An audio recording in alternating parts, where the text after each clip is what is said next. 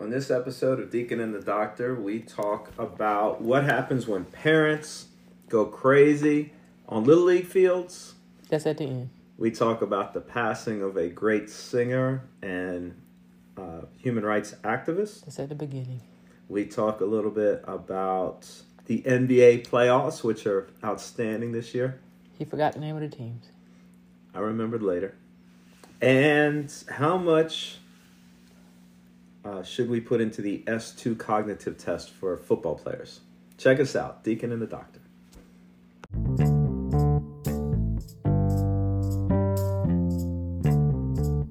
Welcome to the Deacon and the Doctor. I'm Deacon Bill. And I'm Dr. Rhonda. And this is a podcast where we are going to talk about real events like we're sitting at the kitchen table at home. We are sitting at the kitchen table, folks. So pull up a chair and come and join us. And welcome to the Deacon and the Doctor. Welcome to the Deacon and the Doctor. Quick disclaimer here.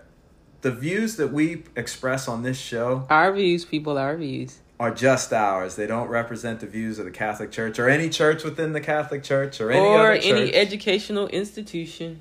It is the doctor's views or my views, and that's it. Yes, but we're also yes. looking to learn more about what you think on the show. So please share with us.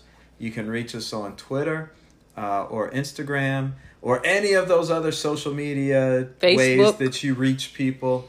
Uh, but we'd love to hear your thoughts on topics uh, or anything else you'd like us to uh, to do on this show because the deacon and the doctor should be inclusive for everybody. So thanks for joining us. Right, hello everyone. Welcome to the Deacon and the Doctor. How are you, Deacon Bill? Great. How are you, Dr. Rhonda? I'm doing all right. It's one day closer to my birthday. That's right. We are getting closer to that magical day when you're going to be 28 years old. I think I could be 30 now. Heck, the way my feet feel, I might just be, I can claim 40. oh. I need everybody out there to know that Dr. Rhonda would claim 28 for a lot of years, but it got to the point where I said, you know, she was having her kids at 12, 11. So we had to start picking a different age. Uh, I, I didn't, I don't even really say that. Uh, I'll be happy to turn 49. Um, 45. 45. Yes, sir. Yes, sir. All right. So, um, what's you always want to talk about sports? We have. So, what's on the sports horizon? Some great playoff matchups. I probably the first time ever in the NBA. You know, you don't get a lot of like these kind of upsets in the NBA because you're playing seven game series, but you have in the East a five seed hosting an eight seed, right? With uh, I don't know the name of the teams. the, the, the heat, heat, the heat and the, the, the heat and the somebody and who else? who are they playing? The Sixers.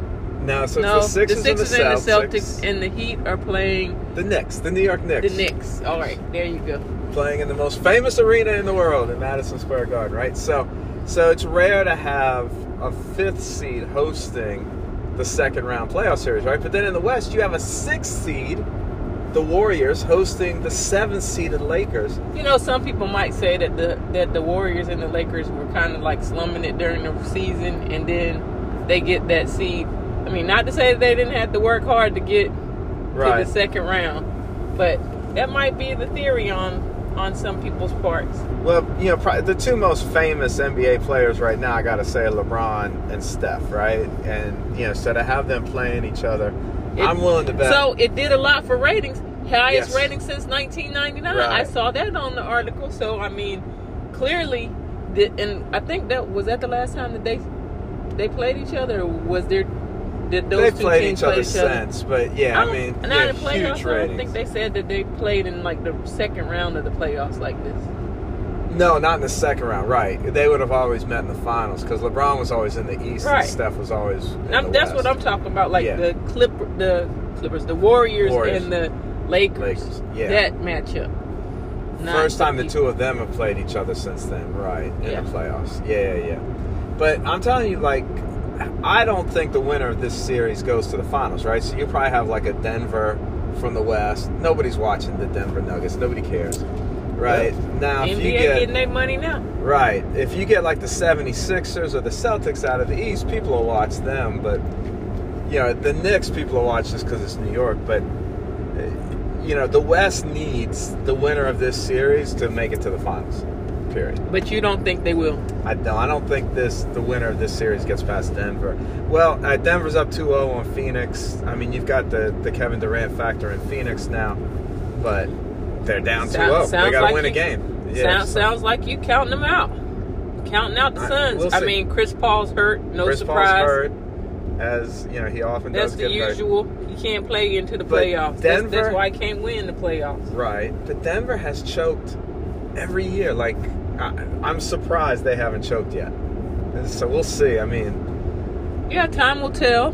Yeah, we'll, that's we'll that's why I keep saying when people tell me how good Nikola Jokic is, I'm like, but he can't. Not in the playoffs, he's not. He's been the best regular season player for four years. Great, but. Um, and we just found out that Joel Embiid uh, won his first MVP award. Did you know he was from Cameroon? I read that he was from Cameroon. He has some shoes. Under Armour, his sponsor, and he has some shoes that represent his city. Yeah. Um, he's been if through I a knew lot. how to say it, but yeah. I don't. It starts with a Y.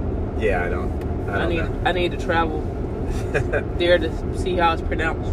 Uh, but he's been through a lot. I've I've learned a lot about Joel Embiid's story. Uh, he just, didn't start playing basketball until he was 16. Right. Yeah, he's pretty good at it. Picked it up later in life, but but that just goes to show. Like to me, this is where where I all these sports where kids are specializing at an early age. Not to say like if you have athletic talent and you have an interest and a passion for a sport you can pick it up later. Yes. And succeed at it. That's all. That's what I'm saying. Right. So, um, that's where I say, you know, like sometimes, you know, you introduce kids a little early and they get out of, um, they fall out of love with the sport. Sure. Yep, uh, they overdo it, and you know, like the whole thing where like you have to focus on this one sport. I'm like, no, you don't. I wish we would go yeah. move away from that, but right. athletes are athletes, right? And just let kids plays, be exposed to all sports instead yes. of like pigeonholing kids into one sport early on. Uh, but hey, that happens. So um, we we continue to have these shootings happening. Yes, tragic. Um, like this is so this the, there's the shooting that happened down in Texas with the guy that killed five people. His neighbors, right? Like the neighbors complained he was about shooting his gun shooting. in the yard. Yeah. And he decides to go shoot his neighbors. Walk into their house and shot them all. Right. And they had they did what they need. They asked him to stop shooting, and because they were going to, they were going to bed, the kids were trying to get right. the kids into bed, something. But um, that's a. I mean, to me, I'm like, you got to put that guy under the jail well, and, we'll see what ends up but, happening. But here's but what yeah. I think is to happen because he, the article that I read stated that he was a, um, he had been deported several times okay. from the country, and so it's like now to me that gives people fodder to say, see, these people are coming in right. into the country, and then now they're shooting up people. I'm like, you know. The, both are both parties are of Hispanic descent.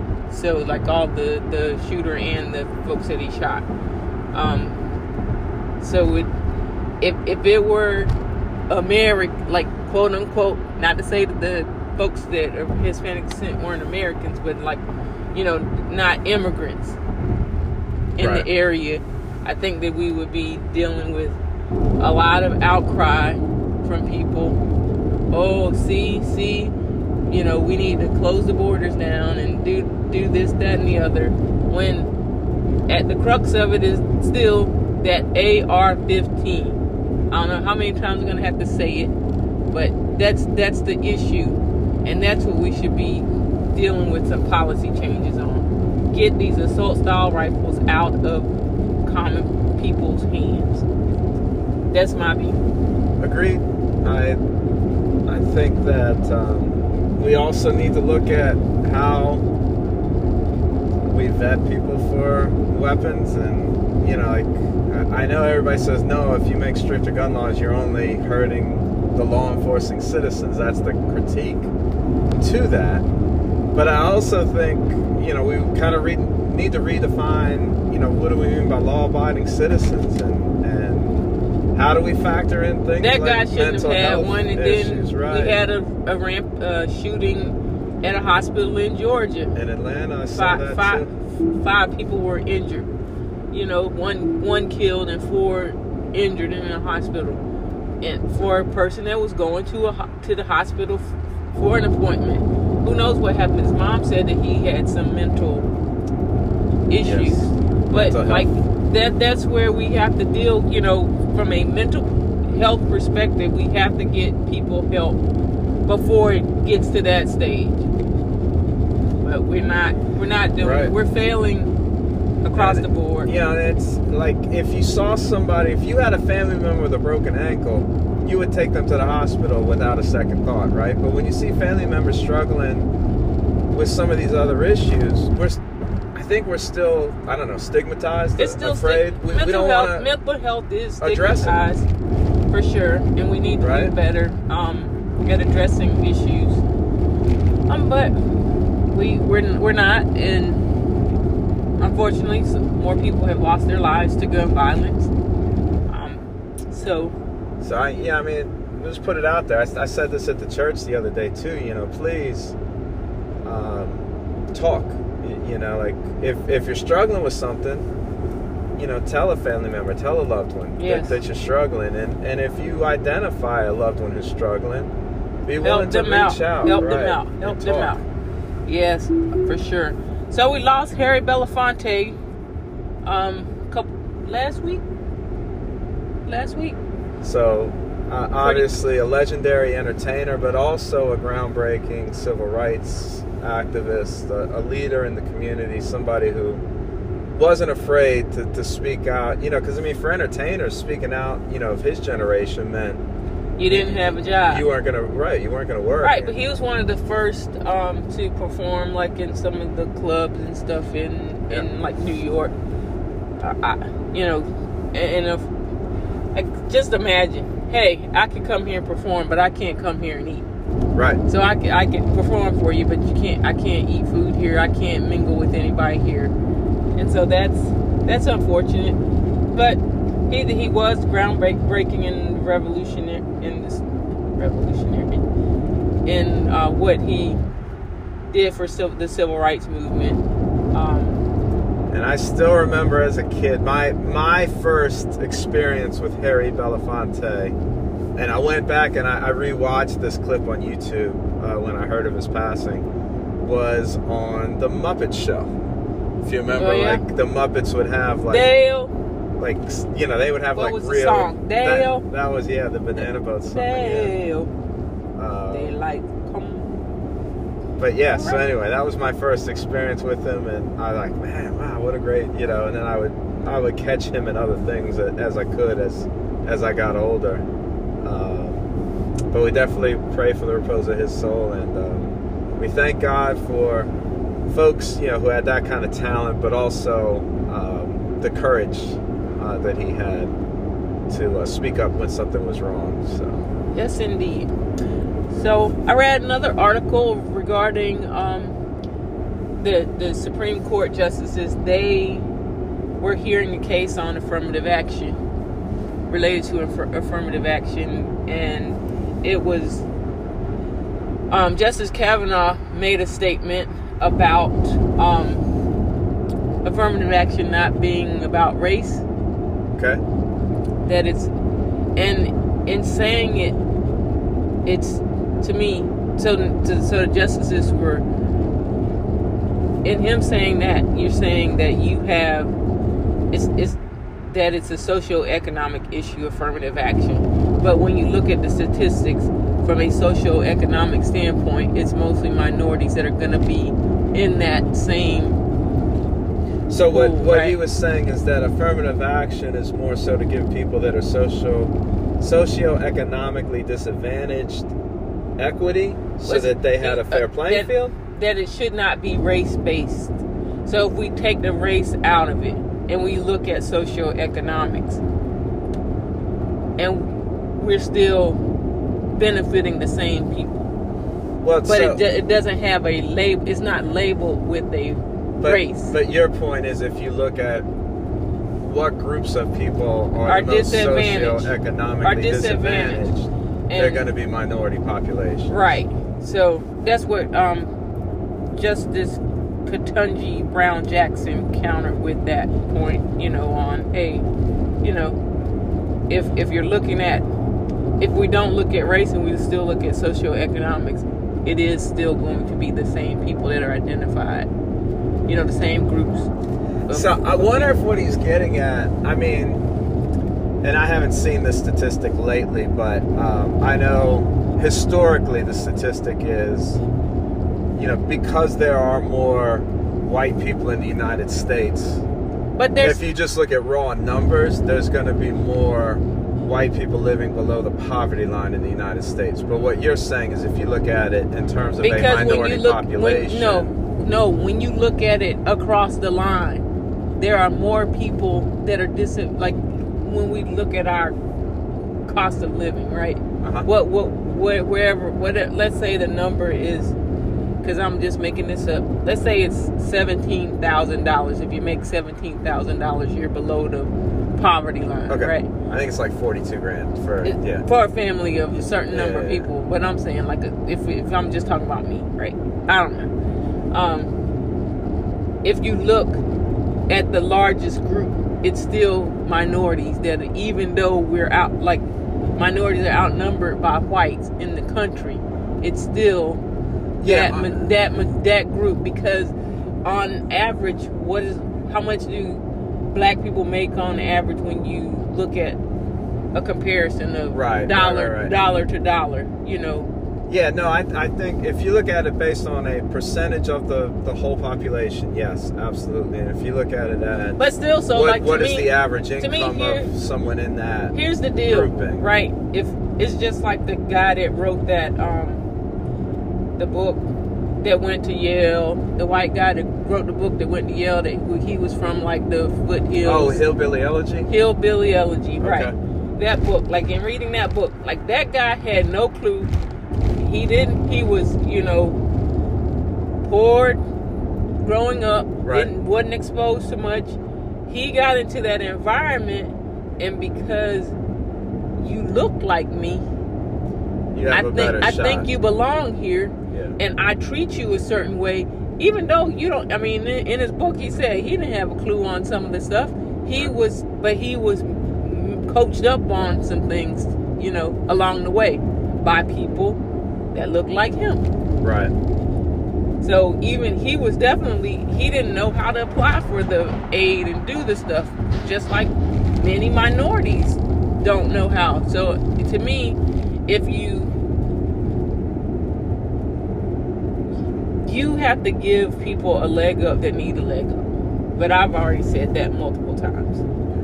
You right. Can't, can't Not everybody has to... the same opportunity, right? And that that's the difference between equity and equality. You you can say, well, everybody had the same shot to fill out this application, but if somebody grew up in a household where nobody could read and, and nobody had a high school education, versus somebody grew up where their parents were college educated and yada yada yada, advantage, advantage, advantage you yeah. can say they both had the same opportunity to fill out the application, but it's not an equitable right. contest, right? That's, that's true.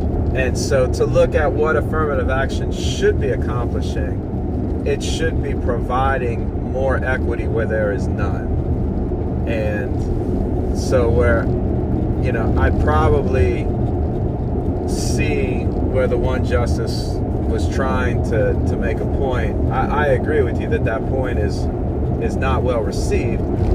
Um, but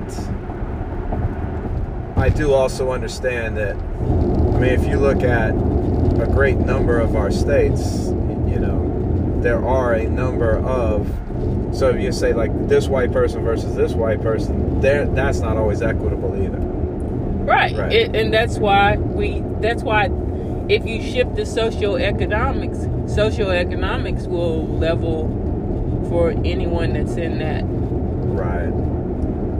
But it doesn't. To me, you still need to put a lens on the fact that you have people that were that are, are descendants of those that were enslaved in this country that were unfairly subjected right to to all kinds of things you have to look right. at that no education no opportunity right whereas you know and and this is the point that that judge judge um, jackson made she said if i'm in north carolina you have you have legacy someone that been that's gone to unc yeah. for the for four generations that legacy is going to get consideration nepotism right you know on going to UNC, right? Right. right. What's the difference in that and someone saying, okay, this person of color who has not had an opportunity to go to college, who actually was not even allowed to apply to UNC until, you know, a certain point right, in time right, ago. That so to that's the same that is the same those two are the same I'm giving an advantage to that person that's not that that has a family legacy, and I can extend that same to the person that's been denied an education. Right. So, okay, that's all on that. What other sports do you have? I know the baseball baseball scene. So I, I actually have. I guess this is kind of sports related, but it's more social related. Mm-hmm. So in New Jersey, there's a little league association that has passed a new rule in the hopes of getting parents to be more I don't know what's the right word like less crazy at their child's games. Who's gonna be professional at like ten? I'm gonna right. be a professional baseball so, player at ten, so I'm gonna yell at the umpire that's fourteen, right? And, and I gotta believe that this is like machine pitch level, right? So maybe 10, 10U level baseball, right? But at at their in their league, if you as a parent um, are caught yelling at an umpire, you are not allowed back onto the complex or on the field until you have umpired three games. I think that's a great idea. I think we should implement that across the United States. You know. and, we should implement it for the soccer parents, yeah. the football parents, the Can you imagine some of the soccer parents having to run, run up, and down? down they would pass out. Baseball, right? at least you can just you stand, stand in one spot. You don't get much yelling. I don't, I don't remember having too much yelling in base, like parents yelling about baseball. Stuff. Oh, you don't? No. Were you, you, do? You and I must not have been on the same fields.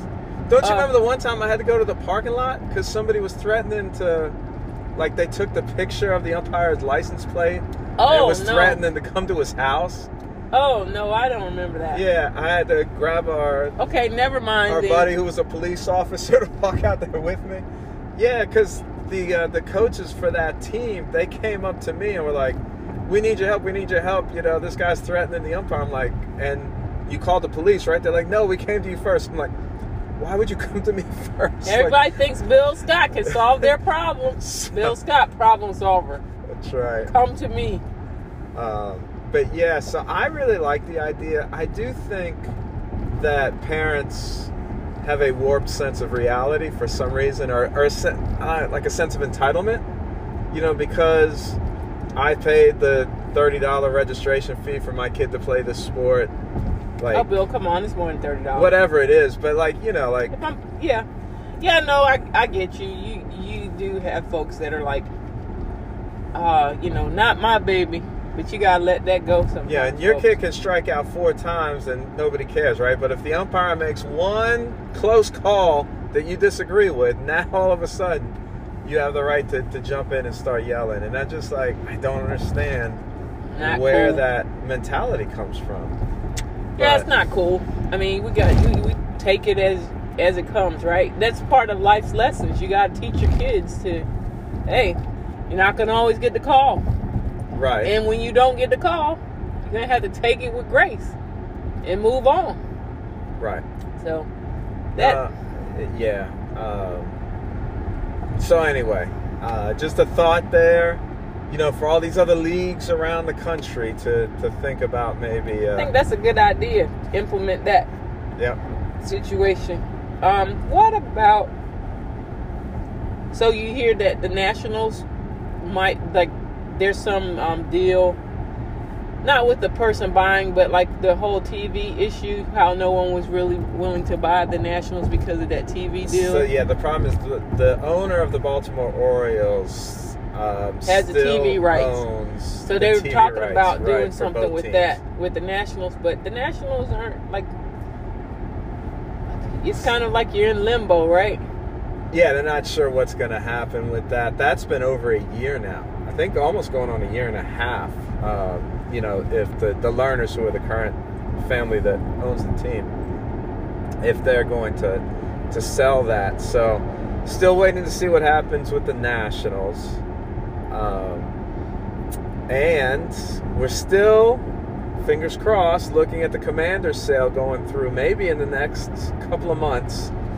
Uh, what what you think about what you think up. about their draft picks? Did we talk about that? We didn't talk about the draft. I guess we could talk about their draft picks since we have a little more time. Well, the one thing I did uh, find interesting that I think maybe some of the listeners will find interesting about the draft is they've implemented these tests. So it used to be that the end all be all for the, the draftees was this Wonderlic test. And the way the Wonderlic test was it's like a, a 50 or 60 question test. You have like, I don't know, say 10 minutes or something. It's a cognitive it. test. Right. And it's just like go, go, go, go, you know, and you have to, to burn through it. Right. Um, quickly, right?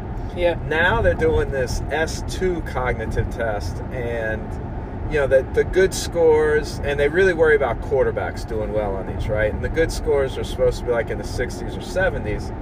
And of course it leaks. You know, like none of these scores are supposed player, to be public. Some players got it in the right, 20s. but C- C.J. Stroud had a lower score. Did they say that it was C.J. Stroud? Yeah. Okay. Do you think that was somebody's attempt to kind of push his number down? Could could have been like a lower a lower team was It- like maybe if we say he do didn't do do well. you think it affected him? no, he still got drafted number two. So right. It didn't so I affect think, him. and then the other thing that that because I, heard someone talking about that one of the folks that you know was involved in creating this test. He said there are a lot of factors that that are not mentioned, like you know the te- the test was given after like at 11 o'clock at night like you don't know the context Right. of when it when the test is happening what the like if you're not fresh mentally you know you can't you can't use rate those tests in the same way like it doesn't it matters the environment matters that you've taken it in it matters what you've done before the test Well, the other thing with this S2 test that I think matters is it's fairly new, right? I think it's only been out for a few years now. So, like with the Wonderlic, just like with the SAT, again, getting back to equity, right? Those with the means, they can take these SAT prep classes yep and be ready for that test because it's the same test for 30 years, right? yep But this S2 test is pretty new, so it's hard for the agents to prepare, you know, the draftees for the test or what to prepare for.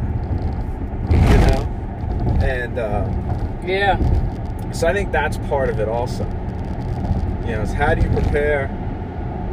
And then, like you said, if you're taking it during the combine and you just got done running and, and doing all this other stuff and you just got out of three interviews and your mind's not concentrating Right. on taking 25 questions in two minutes two Right. seconds whatever Right, it is. and this one specifically, it's asking you questions like, you know, if you see a too high safety look and you're in this read, you know, where, where is the, the blitz coming from? It, it's questions like that. You're like, Uh. ah, you know. Um, so anyway, and if the player's not used to that type of those schemes then they don't they don't know that so it's really about studying studying up on something before you take this test yes. oh, okay well So that's a good rule of life too. You know, try to be prepared. Right? Was isn't that the Boy Scout motto? Be prepared. i don't know because i'm not a boy nor was i a scout well, what was the Girl Scouts motto? Was i a girl scout no All right, well, something we have to research for next week. Semper so, always prepared is the Coast Guard. Coast Guard motto, right? I don't know about be prepared. Yeah. But hey. All right. Well, thanks everybody. Another great week. We will talk to you next week. Bye.